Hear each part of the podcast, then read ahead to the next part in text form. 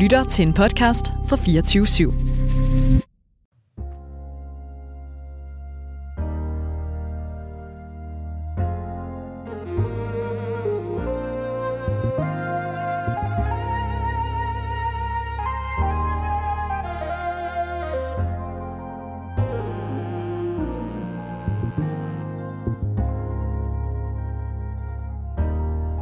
Velkommen til Den Brogede Vej. Mit navn det er Gunvor Tarp Barkholt, og det du lytter til, det er programmet, hvor vi vender karrierevejen på hovedet. Hver uge så kommer der en gæst herind forbi studiet og deler lidt af sin historie og alt det, der skaber en broget vej her i livet. Vi skal tale om svære beslutninger, tilfældigheder, nedture, omveje og opture. Ja, vi skal snakke om alt det, der er byggesten og asfalt i karrierens brogede vej. I programmet der inviterer jeg både kendte og mere ukendte personer ind. Fælles for dem alle er, at de gør en forskel i verden, og at de er værd at lytte til.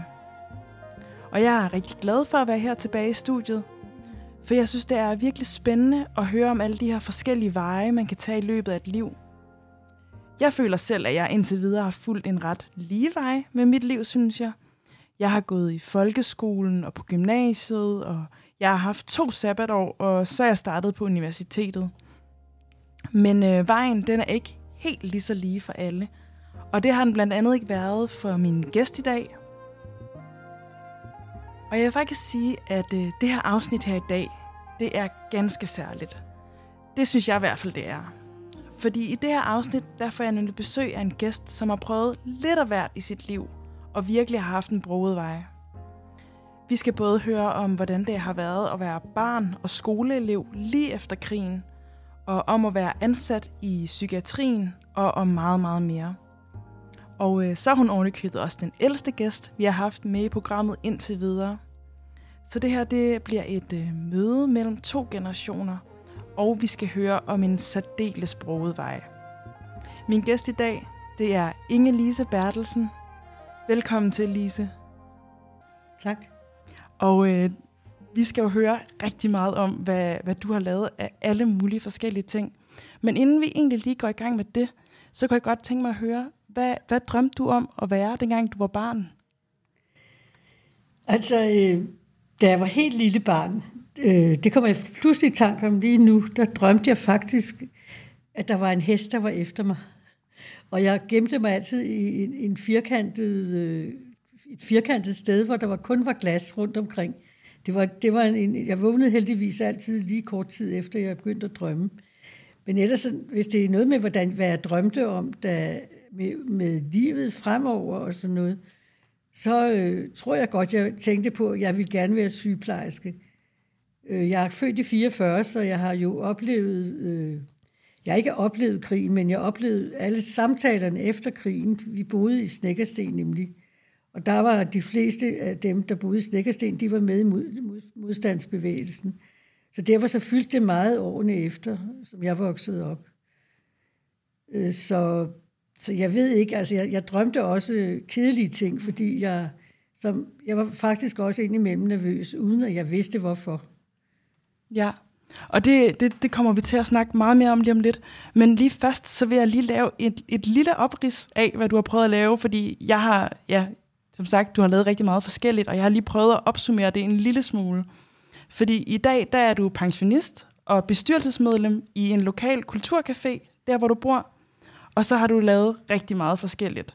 Og det er blandt andet, du har gået i folkeskolen og på specialskole og på handelsskole. Og så senere i livet, så har du så også taget sosu-assistentuddannelsen, og du har arbejdet som huldame i Daells Varehus. Nej. Nej, hvad hed det? Nej, jeg, har ved, jeg var i lærer i Daells Varehus. Nå. I forretningslærer og blev færdig, og jeg, var, jeg blev ret tidligt færdig, øh, og blev født også gift tidligt, men det kommer vi til at røve fra. Ja. Øh, nej, jeg var huldedame på, D S, på, på D S B inde i Sølvgade. Ah, der var jeg huldedame. Okay. Det var jo forgangen til den digitale verden, vi lever i i dag. Det var, og det var meget anderledes. Ja. Og det vil jeg ikke komme nærmere ind på. Nej, det er bare helt i orden. Øhm, men du har også været buschauffør, og så har du arbejdet mange år som sygeplejer, både i psykiatrien og med spastikere. Og så er du født i nitten fireogfyrre i Snekkersten, yeah. hvor du også er vokset op. Og mit første spørgsmål, som jeg vil spørge dig om, det er nemlig, at du er opvokset i Snekkersten. Og hvordan var din opvækst og barndom der? De, altså i Snekkersten, der var min barndom, den var dejlig, indtil jeg kom i første klasse. Jeg, øh, jeg var vist nok et kvik barn, mente min mor i hvert fald. Øh, hun var ambitiøs på, på os søskendes vegne. Jeg, jeg er den ældste af fem søskende, og de fire af os, vi er født inden for øh, fire og et halvt år, og hvor to af dem er tvillinger, en dreng og en pige, Niels og Dorte.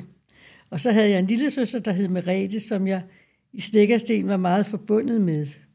Vi havde jo så også øh, skoven og vandet, og vi opholdt os ofte nede ved vandet.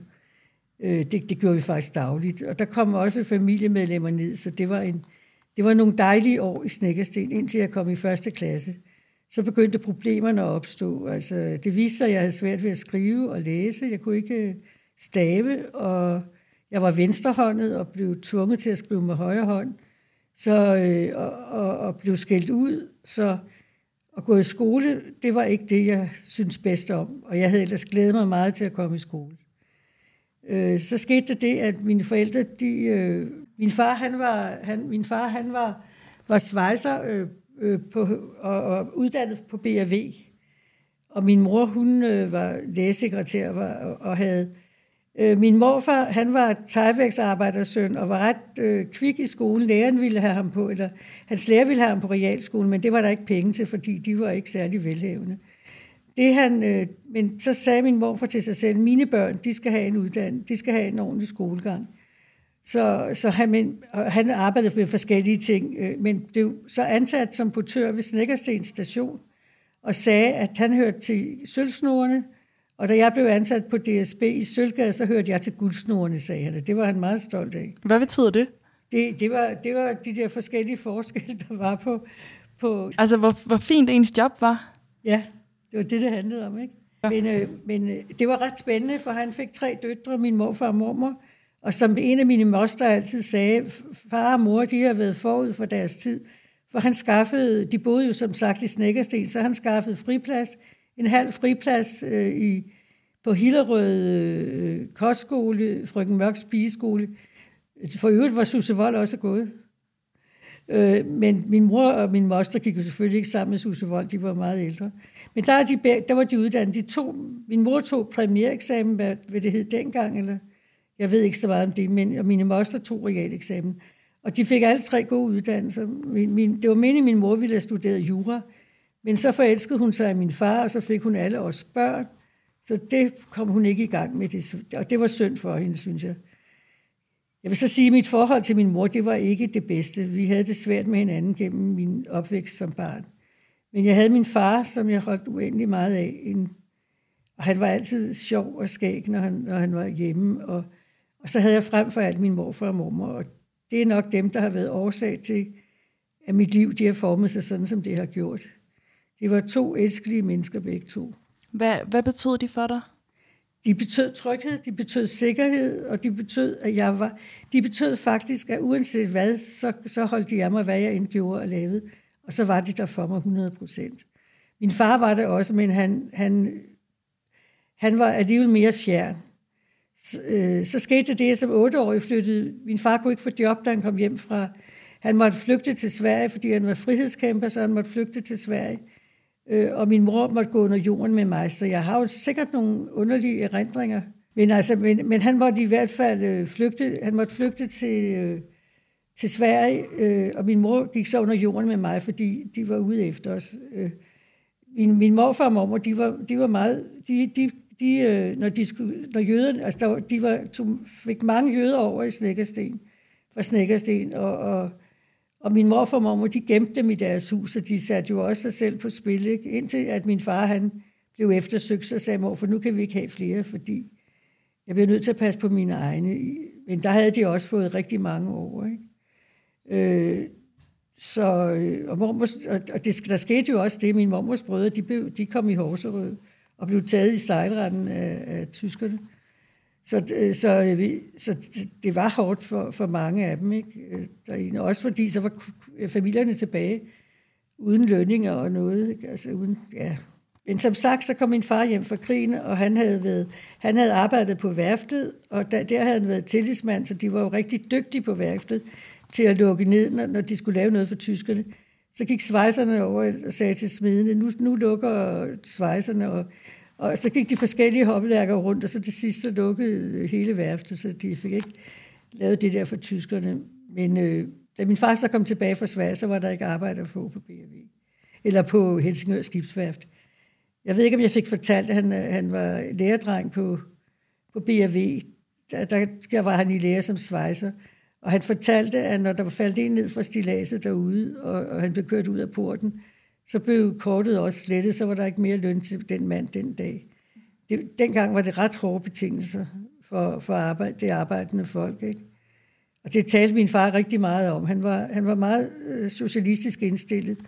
Så da han kom hjem fra... Øh, fra øh, Sverige, øh, så, øh, så, så, så øh, var, var han medlem af D K P, men det sørgede min mor for, at det syntes hun ikke, han skulle, så hun meldte ham ind i Socialdemokratiet. Og jeg ved ikke, hvad han syntes om det, han har aldrig udtalt sig om det. Øh, men, men min far var en, en fantastisk livsstykke, han var en sjov mand, og han, han øh, ja, han, Han, han lavede så meget sjov, altså med os, øh, os børn. Da vi boede i Snekkersten, så tog han os med i, i trækvognen, og vi samlede kastanjer og sådan noget. Og lavede kastanjer, når vi kom hjem. Så. Men vi havde mange, mange sjove år, år med, med ham. Med ham. Og så, din, som børn. Så din far har betydet noget, noget specielt for dig i din ja, opvækst? Det har han betydet rigtig meget. Altså min far og min mormor og morfar, det var min, min store, det var min tryghed i, i min i mit liv, ikke? Og var det også din far, der sørgede for, at du kom på specialskole? Eller hvem var det? Nej, der havde jeg... Vi flyttede jo så til København, da jeg var otte år. Der boede vi i en treværelseslejlighed. Min far blev så kirketjener i stedet for.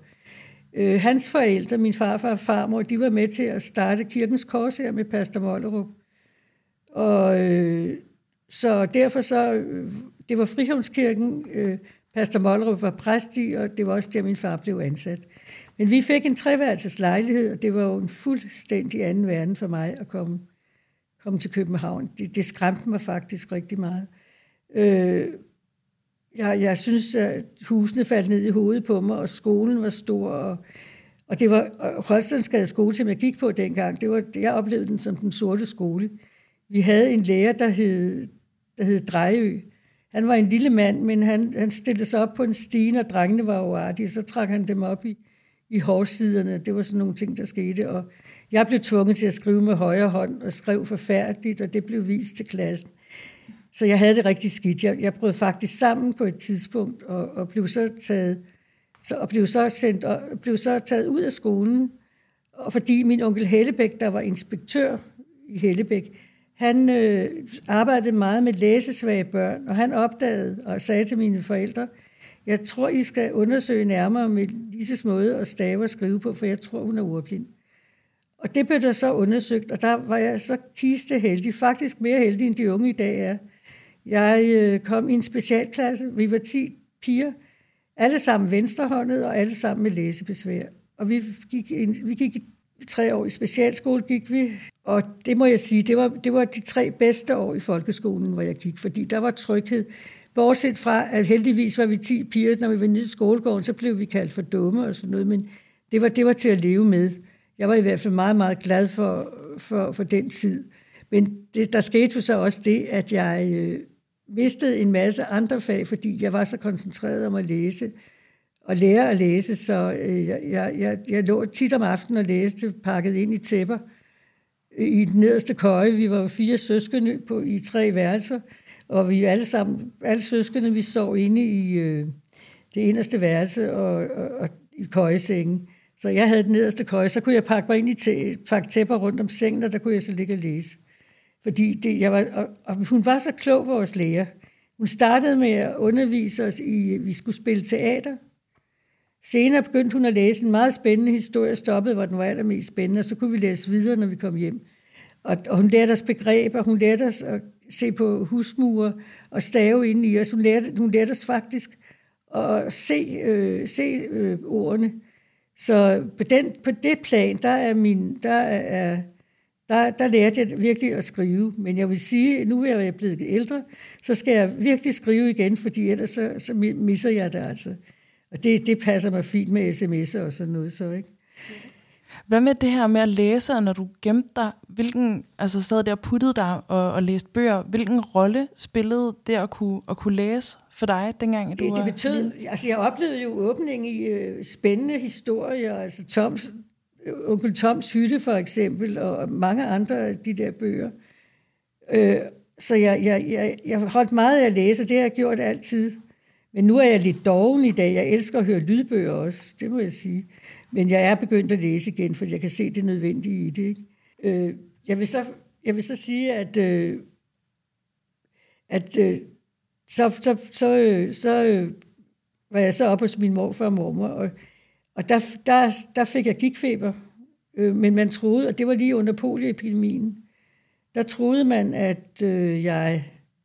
Der troede man, at jeg øh, havde fået polio, så jeg blev indlagt på Bladams Hospital i tre år, tre måneder. Og jeg måtte kun få besøg onsdag og søndag. Sådan var det dengang. Der kom man ikke faren ind på hospitalerne. Der var ikke den der frie besøgelsestid, så jeg kan endnu se, at en af sygeplejerskerne havde en datter, der fik lov til at stå uden for vinduet og vinke ind til mig. Og, og jeg var fuldstændig slået ud, hvis de bare kom to minutter for sent om onsdagen eller om søndagen. Men øh, det vendede jeg mig til. Det viste sig så, at jeg havde fået skarlensfeber og gigtfeber. Og så da jeg så kom hjem, så havde jeg svært ved at gå. Jeg skulle ligesom genoptrænes igen, for mit muskulatur, det var ikke så godt længere. Men så fik jeg et par røde træsko, og det var den, en af de bedste gaver, jeg kunne få. Så der stavede jeg afsted dem. Og der var min mor meget omsorgsfuld over for mig, det husker jeg tydeligt. Så øh, det, det var en af de bedste. Det var en god tid med hende, da jeg kom tilbage fra hospitalet. Ja, tiden den løber simpelthen fra os, Lise. Jeg vil rigtig gerne høre, nu er det jo nogle år siden, at, øh, at du var ung og gik i skole og gik på uddannelser. Hvilken ændring oplever du, når du kigger på mig og os andre unge? Som, øh, hvad, hvad, hvad, hvad tænker du når, du, når du kigger på os og det liv, vi har over for det liv, du havde, da du var ung? Altså... Jeg må så sige, at jeg vil godt lige sige først, I, I unge i dag, I er meget venlige over for os ældre. Altså jeg møder kun venlighed fra unge mennesker i dag, det er jeg meget imponeret af.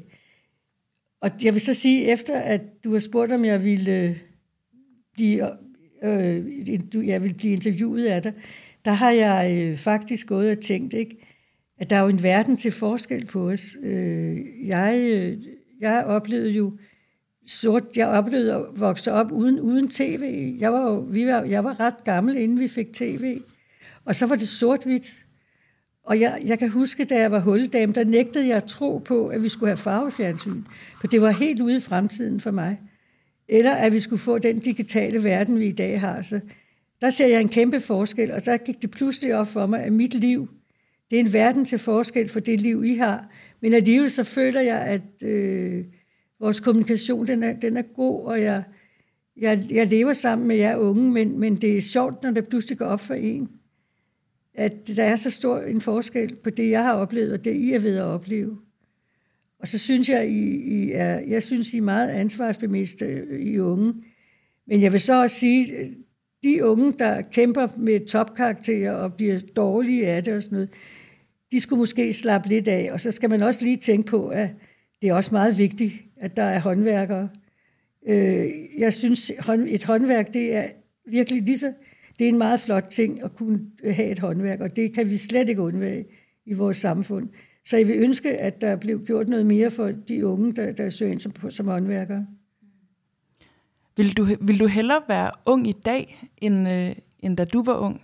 Nej, det vil jeg ikke. Jeg vil, jeg vil have det liv, jeg havde. Og, og i øvrigt, så har mit liv været på godt og ondt. Det har virkelig været på godt og ondt, så jeg ville, jeg ville meget, meget hellere, jeg ville meget hellere øh, have det liv, jeg havde. Men selvfølgelig var der nok nogle ting, jeg ville have gjort anderledes. Og måske, men, men det blev, som det blev.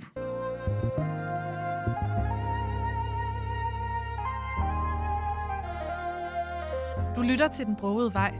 En podcast produceret af Ungdomsbureauet for Laut. Din vært er Gunvor Tarp Barkholt. Jo. Så vil jeg nemlig spørge, Lise, hvad har du taget med for en ting, en genstand til mig i dag? Altså, det, det er sjovt, for øh, jeg kender en, en, jeg kender en, en, en, en god ven. Jeg har, jeg har en god ven, han, som forærer sten væk. Og han har givet mig flere sten, og jeg holder meget sten for sten. Som han så også siger, sten er uforgængelige, og sten er noget, man kan have altid. Og så kom jeg også til at tænke på, da, da han sagde det, min, min søster, min yngste søster og jeg, vi øh, tog på, da jeg var i midten af halvtredserne, der tog vi på, øh, på tur øh, til Orange med bus og cykler. Og så cyklede vi med fuld oppakning øh, derned. Og, og da jeg skulle afsted, så kom min datter og gav mig en sten, en lykkesten, jeg skulle have med på turen. Så, så de der to ting, de hører ligesom sammen. Jeg, jeg, jeg kom sådan til at tænke på den lykkesten, hun gav mig, da vi skulle afsted. Så det er det, det, jeg kan forvente ved ting. Jeg, jeg, kan meget, jeg synes, sten er smukke i alle forskellige former. Og nu, nu ved jeg ikke, hvad det er for en sten, hvad, hvad det er for, for, hvad den hedder. Nej. Det burde jeg have undersøgt, men det har jeg ikke fået undersøgt. Men den er grøn. Den er meget smuk grøn, synes jeg. Og så den anden sten, jeg fik fra min datter, den er... Øh, den er Hvad er den? Den er gråbæse, ikke? Den er ja, sådan lidt, lidt, lidt hvid, gråbæs, lidt en... knækket hvid. Hvem ja, ja, ja, knækket hvid måske. Men den, har, den er så god at have i hånden. Så den havde jeg med på min cykeltur rundt i Orange. Det var for sjovt øh, at, at opleve det på cykel. Duftene og alting, det, det var øh, altså solsikke, solsikkemarkerne, og, og det var, det var, en, det var en, en god oplevelse, den ferie der. Hvad betyder stenene så for dig i dag? Kan, du, kan det vække nogle af de minder fra den tid? Egentlig ikke. Altså stenene, de betyder bare, at de er smukke. Altså jeg kan ikke rigtig sige, hvad de ellers betyder. Og så synes jeg, at man kan lægge dem i forskellige ting, og man kan dekorere med dem. Altså jeg synes, øh, jeg synes sten, at det er jo en vigtig, det er jo en vigtig ting på jorden, at vi har stenene. Så derfor så synes jeg, at øh, ja, jeg synes bare, at de er smukke. Når du sådan kigger hen over dit liv og din karriere, er der så en eller anden beslutning, der står ekstra meget frem undervejs? Ja, altså, ja det er, der, er flere, der er jo flere ting. Altså mine skilsmisser, hvor har jeg jo også, det var jo svært. Sådan noget er jo svært at beslutte, og det, det koster jo altid. Og da jeg har været gift to gange, ikke? Jeg har et barn med, med, med hver min mand, ikke? Altså Edith med, med den første mand, og Jacob med den, med den næste mand, ikke? Så øh, har det jo været nogle svære beslutninger. Men, øh, men der har også været beslutninger om at, at, at ændre, ud, ændre uddannelse og, og vælge at gå ind i sundhedssektoren. Men øh, det er en ting, jeg aldrig har fortrudt. Ja, hvad har der været mere? Jeg, da jeg valgte at køre bus, så synes jeg, det var altid en god idé, fordi jeg synes, det var sjovt. Jeg kørte jo kun godt et år, eller måske lidt mere, det kan jeg ikke huske. Men, øh, men, men den tid, jeg kørte, der havde jeg det sjovt. Kan du huske de overvejelser, du gjorde dig her med om at gå ind i sundhedsvæsenet? Og hvad, hvad det var for nogle, nogle tanker, du gjorde dig der? Jamen altså, jeg mente jo selv, at det var, måske, at det var noget, jeg kunne, kunne, kunne lide. Og, og jeg, havde jo også, jeg kom jo også til at tænke på min tid i Daells Varehus. Jeg var altid angst, når jeg skulle på handelsskole, men når jeg var i forretninger og ekspederede og snakkede med folk, så havde jeg det som blommen i et æg, ikke? Det nød jeg virkelig. Så øh, i virkeligheden, så tror jeg vel, at det også har været sådan noget. Øh, jeg ville meget gerne i kontakt med, med, med, med mennesker, frem for at være lukket inde på et kontor. Så på den måde, så tror jeg, det, var, det nok har været derfor. Og så nævnte du selv det her med at være buschauffør. Jamen, det hvordan, det. hvordan fik du den idé, at du skulle være buschauffør? Jamen, jeg vidste ikke, hvad jeg skulle. Og så tænkte jeg, så, øh, det var der ved, så søgte de buschauffører på H T, det hed H T dengang, og så tænkte jeg, det søger jeg da, for det kunne da være sjovt. Og alene at lære at køre de der store busser, og, og gå op til, jeg gik for øvrigt op til øh, den skriftlige eksamen først, altså til, i teorien, og der var jo meget med trykluftbremser og sådan nogle ting, som man skulle kunne, så min, min nummer to mand, han sad hele aftenen og læste med mig, inden jeg gik op, og, og, og, og, og jeg kan huske, da jeg kom hjem til ham og fortalte, at jeg havde bestået teorien, så sagde han, det fortjener du ikke, det var mig, der skulle være gået op. det var jo, men det var jo en fin godord at få. Men, øh, og så gik jeg også op som, øh, til, til køreprøven, og der bestod jeg også første gang. Men, og der skulle jeg køre efter adresser, men jeg havde en fantastisk dygtig kørelærer, som var gammel militær kørelærer. Jeg skal love for, at han fik lært mig at køre bus. Øh, og, og også at finde rundt og sådan noget, men det var jo noget stort noget at køre med. Men øh, jeg kom, jeg, det eneste, jeg har lavet, det var, da jeg så kørte på til, det var at, at, at, at køre, at sm- slå nogle spejle, sidespejle i stykker, fordi der var forskel på bussernes bredde. Der, der var noget, der hed Lejlander, og så var der Volvoerne. Og Lejlanderne, de var smallere end busserne i Volvoen, og de var halvautomatiske. Og der kørte jeg, der var en, der kørte sammen med mig, en, en chauffør, der kørte, og han, øh, der fik jeg at vide af de andre, han havde kommet kørende i linje fyrre, dengang øh, at D R havde undervisningsministeriet derude, eller afdelingen derude. Øh, der, der fortalte de, der kom han drønende afsted på, på, på brostenene på bryggen, og gled med bussen, så folk de faldt rundt omkring, og så tog han mikrofonen og sagde, hvad ligger I der og ruder efter? Og der var han jo ikke populær. Nej. Men, øh, men, men da, da jeg kørte til indøvelse den første gang, jeg var ude at køre øh, offentligt, der stod min far og ventede på mig nede i Knudsensgade. Det var linje fyrre, jeg kørte også der. Og så steg han op på bussen, og så kiggede han sig omkring og sagde, øh, goddag, det er min datter, der kører bussen. Jeg håber, hun trygt bringer dem frem til jeres bestemmelsessted. Og så satte han sig helt ned bag, jeg sad og nikkede til mig, hver gang jeg kørte. Og jeg, var, jeg må sige, at det, jeg kunne ikke stå for det. Altså, jeg synes, det var morsomt. Og da han så kom ind til hovedbanegården, så steg han af og sagde, nu vil jeg ønske, for jer I får en god tur, og at min datter bringer jer trygt frem. Og det var, det var, det var sjovt. Og så kom min første mand op med min datter Lotte, og Lotte stillede sig op i bussen og råbte, det er min mor, der kører. Og det, der var jo ikke et øje tør. Hun var, en, hun var lille og krøllet, og var så sød at se på, så hun, hun tog også kejler. Men det værste var min nummer to mand. Han gjorde noget helt andet. Han sagde, at han syntes, jeg kom på to hjul i en linje tretten, så han tog den næste bus. Han så han ville ikke køre, køre med, med dig? Han ville ikke køre med mig. Men ellers så, så kunne jeg godt lide, jeg kunne godt lide at køre bus. Jeg synes, det var sjovt, men, men øh, der var nogle af ruterne, blandt andet toerne og femmerne, der var de nogle banditter. For der kørte, når man kørte, så lagde de sig op i ryggen på en, når man var ny. Og så kunne man trække hele læsset. Det var ikke altid lige morsomt. Men jeg havde faktisk mange sjove oplevelser, da jeg kørte. Og når, vi, når du sådan kigger henover, nu har du nævnt lidt nogle forskellige personer, og også din far, men hvis du sådan skal nævne en person, eller måske flere personer, der har betydet noget særligt i løbet af dit liv, hvem kommer du så til at tænke på? Jamen altså, det er selvfølgelig min far og min, og, og min mor. Jeg må lige sige, det var min far, men min mor... Jeg, jeg, jeg blev meget gode venner med min mor de sidste år, hun levede, og fik et godt forhold til hende. Og jeg så også senere som voksen, hvor hårdt hendes liv havde været. Så derfor forstod jeg hende nok bedre, da, da, da jeg kom så langt. Men, øh, men, men min far betød meget for mig, men også min morfar og mormor.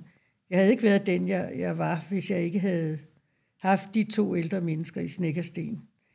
Og jeg var deroppe, jeg var deroppe så meget jeg kunne. Jeg tog deroppe i weekenderne og ferier og sådan noget. Jeg var rigtig meget oppe hos min morfar og mormor. Hvad, var det, hvad, gav de der? hvad gav det der at komme op og besøge dem? Jamen det gav mig en kæmpe tryghed og en, en omsorg og en hygge. Altså jeg kan nu se min mormor, hun broderede. Og jeg broderede sammen, men hun lærte mig at brodere, og jeg var jo rigtig dygtig til. Og, og, altså jeg kunne ikke strømme om at brodere i dag, men altså... Dengang så elskede jeg at sidde og brodere sammen, men vi broderede julegaver sammen og sådan noget, mormor og mig. Ikke? Min mor, der var min mor meget fornuftig. Hun sørgede altid for, at vi havde lavet nogle julegaver til der, hvor vi skulle være sammen med. I øvrigt så var der altid en ekstra plads hvis, øh, til juleaften, hvis der var nogen, der ikke havde sted at være. Så det, sådan var det hjemme hos os. Der, ikke? Er der en eller anden... I forhold til din karriere, og for eksempel hermed, da du så valgte at gå ind i at være sygepleje og gå ind i psykiatrien, har der så været et eller andet vendepunkt i det? Det var et stort vendepunkt. Altså, og jeg, og jeg må så sige, at jeg altid havde angst, når jeg gik til eksamen.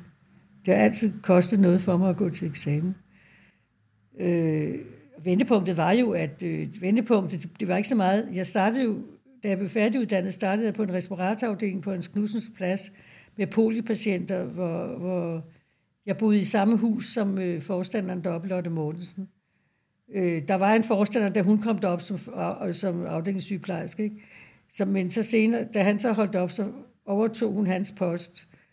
Og, og det, var, det, var, det var med poliopatienter. De boede nede i kollektivhuset, og så kom de op i, øh, og sov om natten, og de var, mange af dem var i respirator, og de skulle suges, og der var mange... Øh, og de eksisterer jo ikke i dag, øh, i A P, fordi der er ikke så mange poliopatienter tilbage længere. Men der har de behov.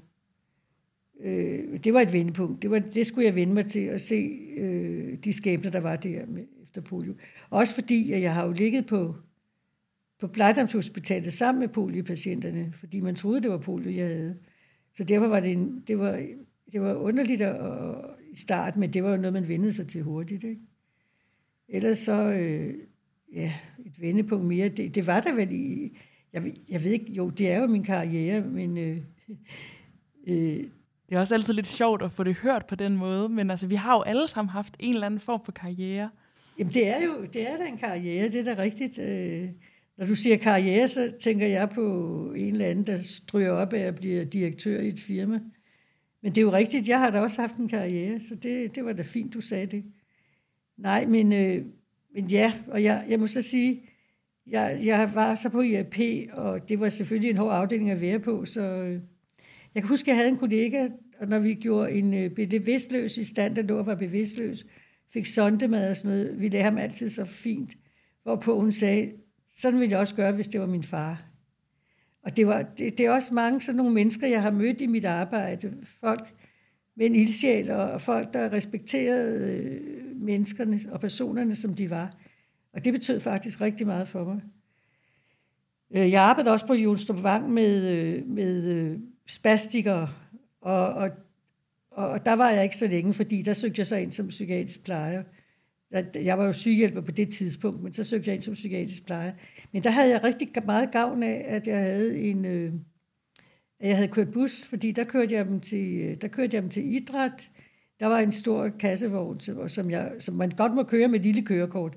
Jeg havde jo det store, så jeg kunne roligt køre med dem. Så jeg kørte til idræt med dem, og, øh, og også i biografen. Øh, og jeg, jeg, jeg ved ikke, jeg, jeg må have været stærk, fordi der var nogle gange tre af de der tunge kørestol med, der skulle op og ned. Men øh, det gik altså altid fint, og jeg, jeg, jeg nød at køre med dem. Og de var, altså, de var også vældig søde. Altså... Jeg, jeg ved ikke, hvor meget jeg kan fortælle, men jeg synes, at man skal vide det, for jeg synes også, det er en vigtig ting i dag, ikke?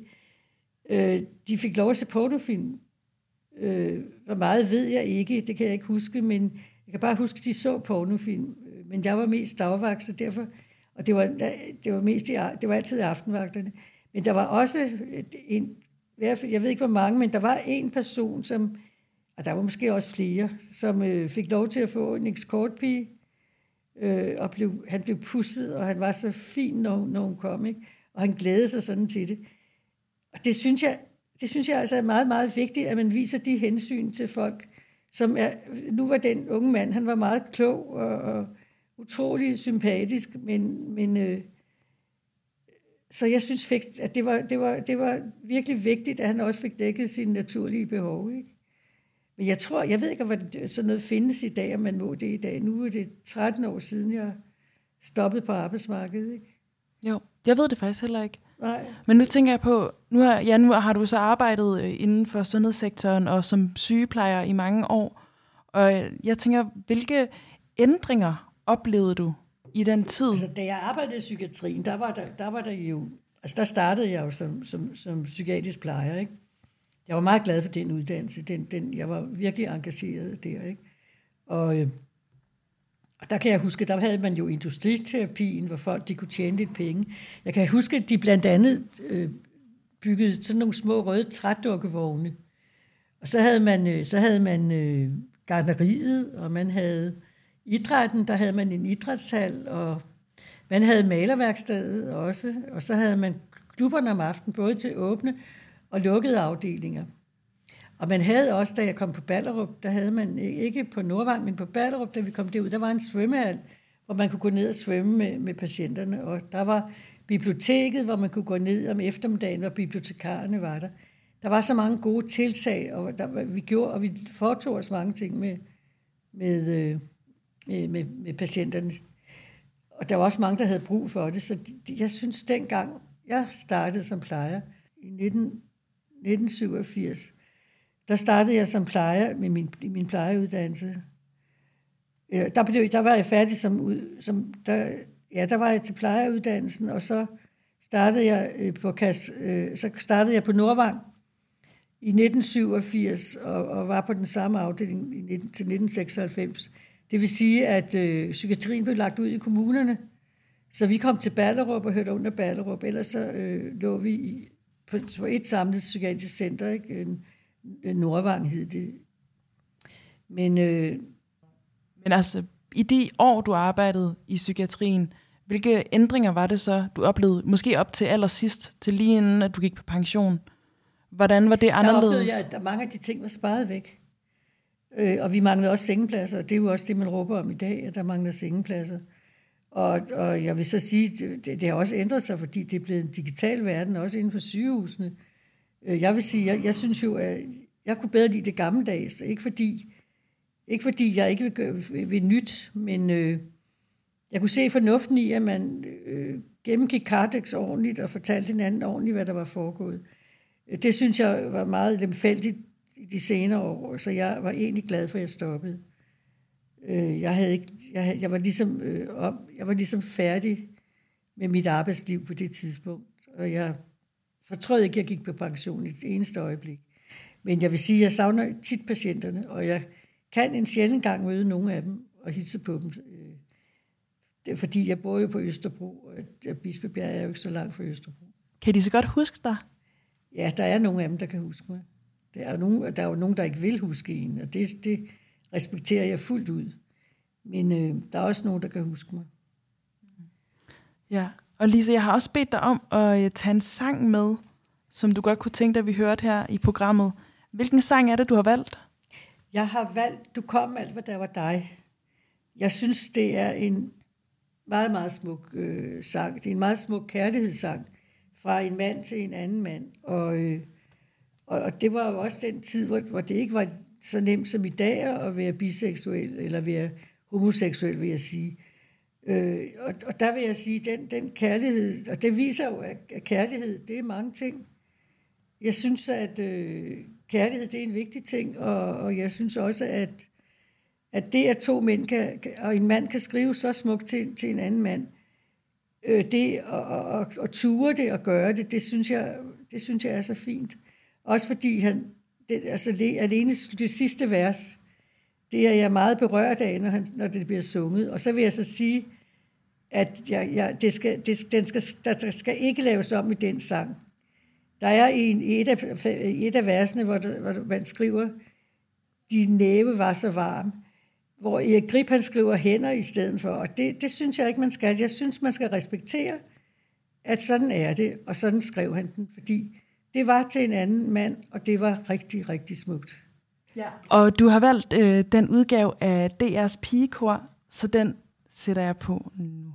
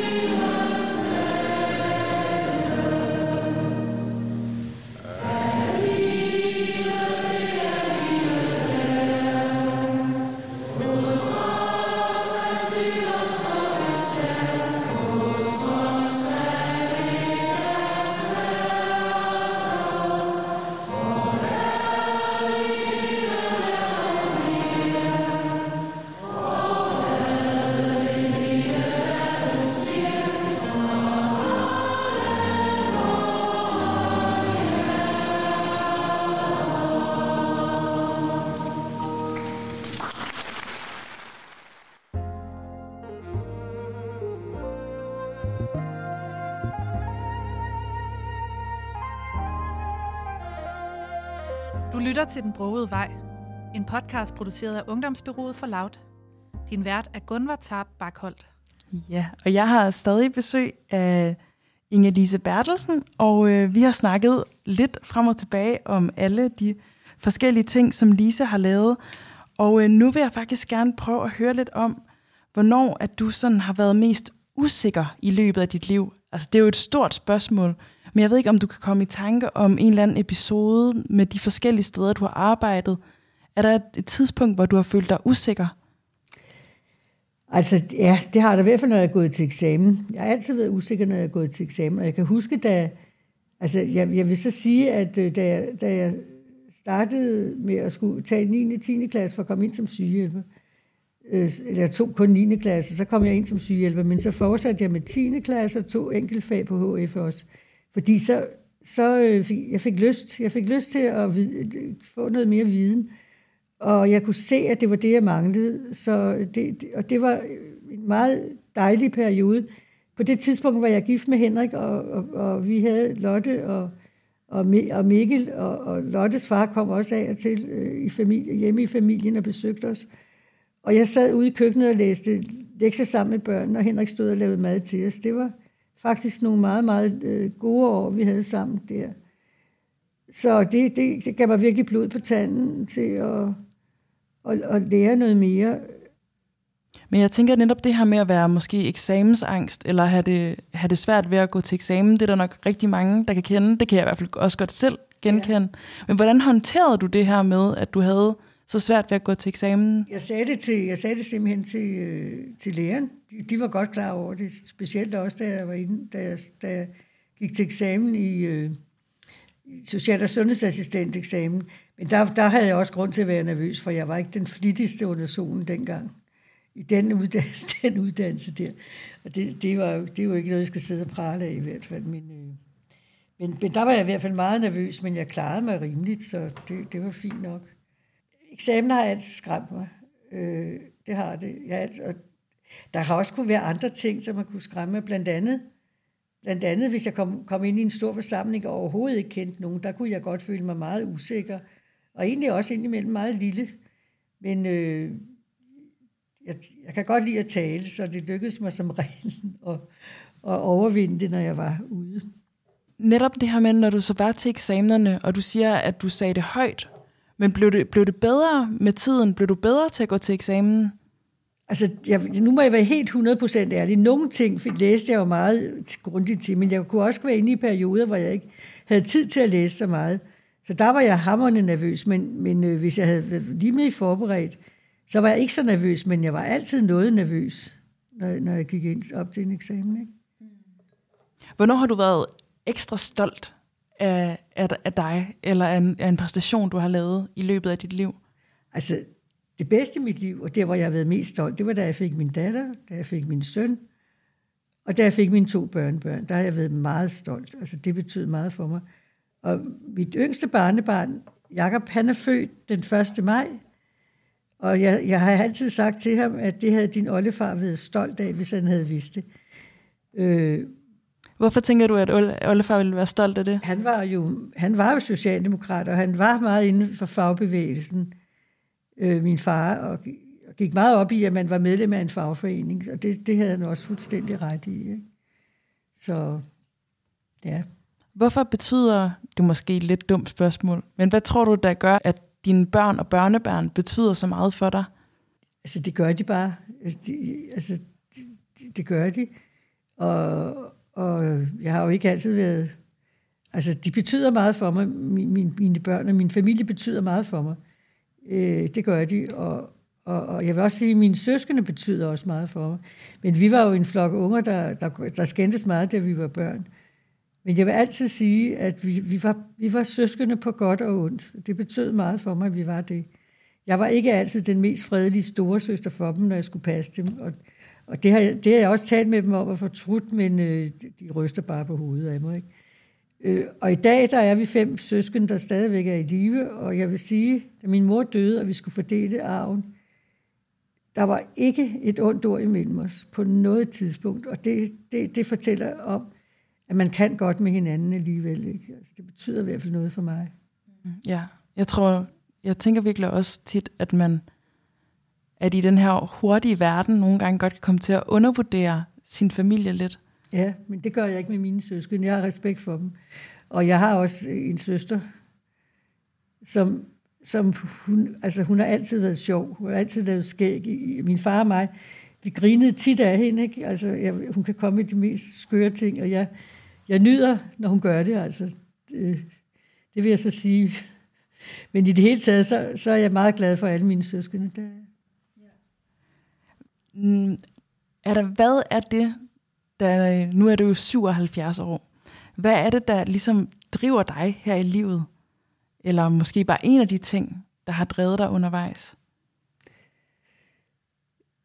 Jeg ved det ikke, altså jeg, jeg tror ikke, det er fordi, jeg engagerer mig. Det gør jeg. Hvordan engagerer du dig? Jamen, jeg, jeg interesserer mig for andre mennesker. Jeg kan også øh, tage diskussioner og sådan noget. Øh, fordi det, det interesserer mig. Altså, øh, jeg kan også øh, godt få... Altså, jeg kan også godt blive... Altså, jeg kan godt gøre det helt for mig selv, fordi jeg, jeg siger ofte, hvad jeg mener. Og det kommer man også langt længst med. Det mener jeg i hvert fald, man gør, ikke? Jeg vil for øvrigt også lige sige en anden ting. Altså, min lille søster, der, der er der ni år yngre end mig... Hele min barndom, der, har jeg, der, der var hun der, ikke? Og jeg, jeg var simpelthen så glad for hende. Hun betød meget for mig. Hun betød faktisk også en meget stor tryghed for mig. Det vil jeg sige, fordi hun, så, hun, hun jeg kan huske, da jeg var til præst, så stod hun og ventede på mig i sin røde flyverdragt, og var rigtig vred over, at jeg gik til præst. Og det, det betød rigtig meget for mig, at, at hun også var der, ikke? Hvorfor var hun vred over, at du gik til præst? Fordi hun syntes, at det var noget underligt noget at gå til. Jeg ved ikke, hvorfor. Hun var ikke ret gammel. Men hun var en lille klog en. Det var hun.